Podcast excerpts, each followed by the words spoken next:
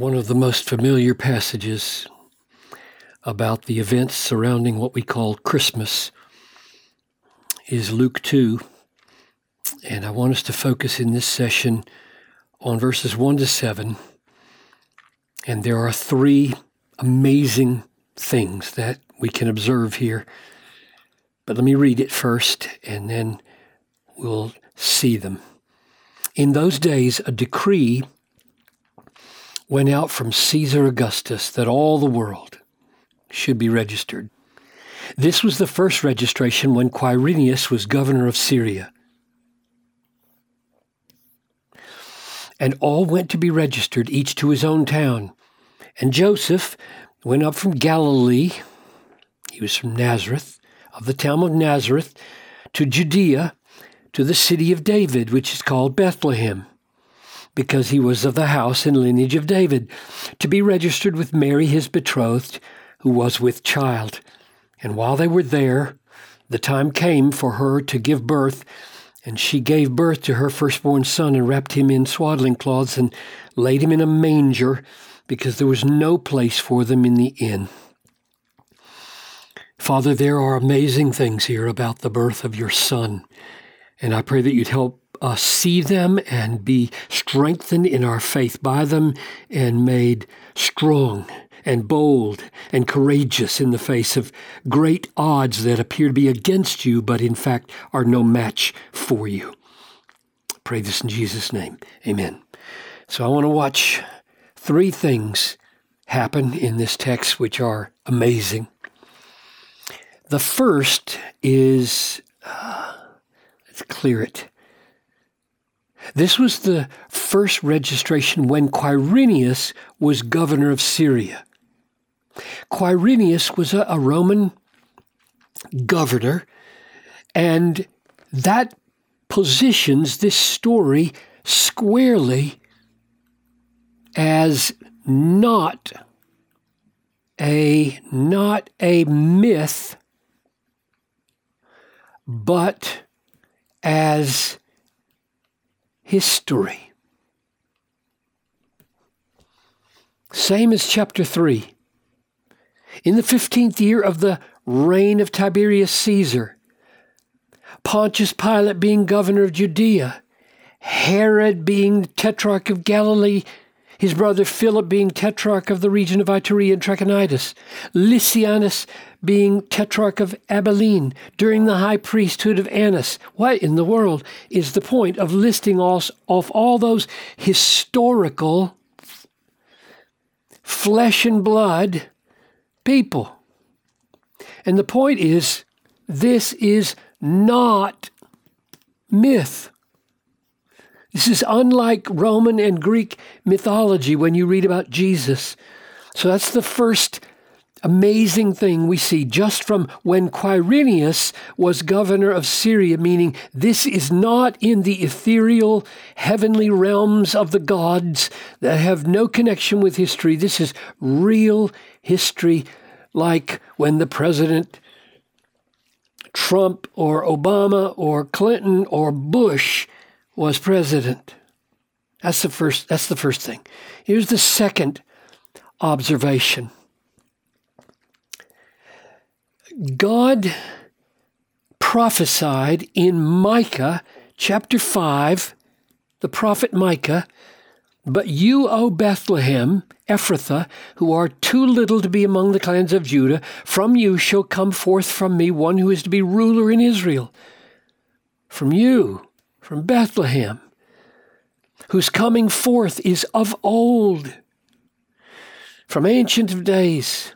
Therefore he shall give them up until the time when she who is in labor has given birth, and then the rest of his brothers shall return to the people of Israel. So Bethlehem was prophesied to be the place where the Messiah would be born. And so you need to get to Bethlehem.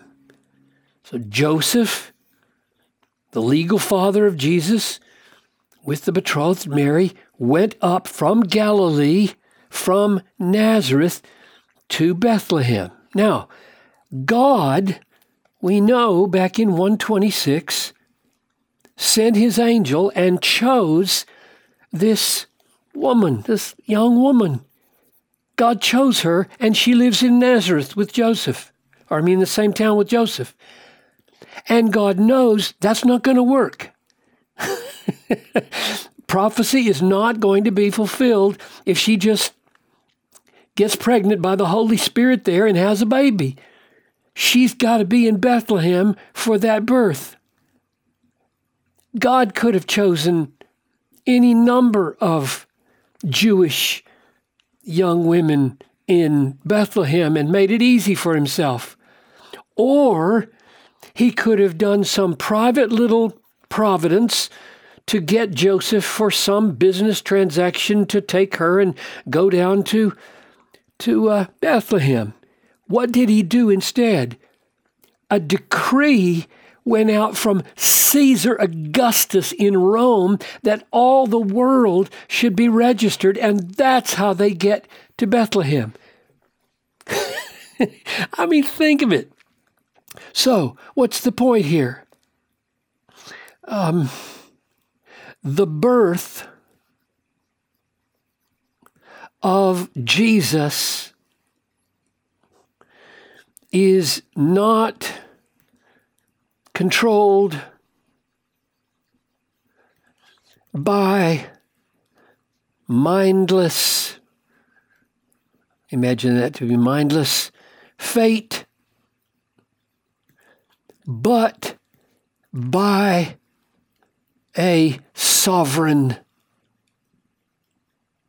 God who rules empires. I think God is showing this little family and us in particular that he, though he could choose a woman in Bethlehem and not have to have any big empire wide influence. And though he could choose a little providence in order to get Joseph to go down to Bethlehem, he chooses a massive providence and puts it in the heart of the Caesar affects the whole world in order to fulfill one tiny prophecy from Micah to get this couple down to Bethlehem, where the prophecy will be fulfilled through the birth. And that's going to have direct bearing on the third observation that I want us to see. So, when they get there, she gives birth to her firstborn son, wraps him in swaddling cloths, and lays him in a manger, a feeding trough, filthy feeding trough. Have you ever seen one? Gross. Because there was no place for them in the inn. Really. Now, think about it. God chooses to get this baby to Bethlehem by controlling the world so fully that Caesar, Augustus, forms a decree, the whole world has to go to be registered, and he can't arrange for a place in the inn? No way. This is planned. That's the point. This birth in a manger is not owing to birth, not by fate in a manger, but by plan. And that plan is the plan of this sovereign God who wields empires and could have wielded an end, for goodness sake, and he didn't want to. Why not? Luke 9 as they were going along the road, someone said to him, I'll follow you wherever you go. And Jesus said to them, Foxes have holes, birds of the air have nests. The Son of Man has no place to lay his head. That's the way it began. That's the way it ends. 2 Corinthians 8 9. You know the grace of our Lord Jesus Christ, that though he was rich in eternity, for your sake he became poor, that through his poverty you might become rich. This is a plan. Philippians 2 Though he was in the form of God, he did not count equality with God a thing to be grasped, but emptied himself, made himself nothing, emptied himself, taking the form of a servant, a servant in a trough. Being born in the likeness of men, being found in human form, he humbled himself in a trough, becoming obedient to the point of death. This is how we are saved Mark 10:43 Whoever would be great among you must be your servant. Whoever would be first must be the slave of all. For even the Son of Man came not to be served, not to be served, but to serve and to give his life a ransom for many. The point of this story right here is that God is massively in control of the empire. He uses that massive control to fulfill his prophecy in Bethlehem, and he uses it to make sure all the ends are full. And this baby of his, this son of his, is born in the lowest possible condition because that's the position from which he will serve us all the way to the cross and we will be saved.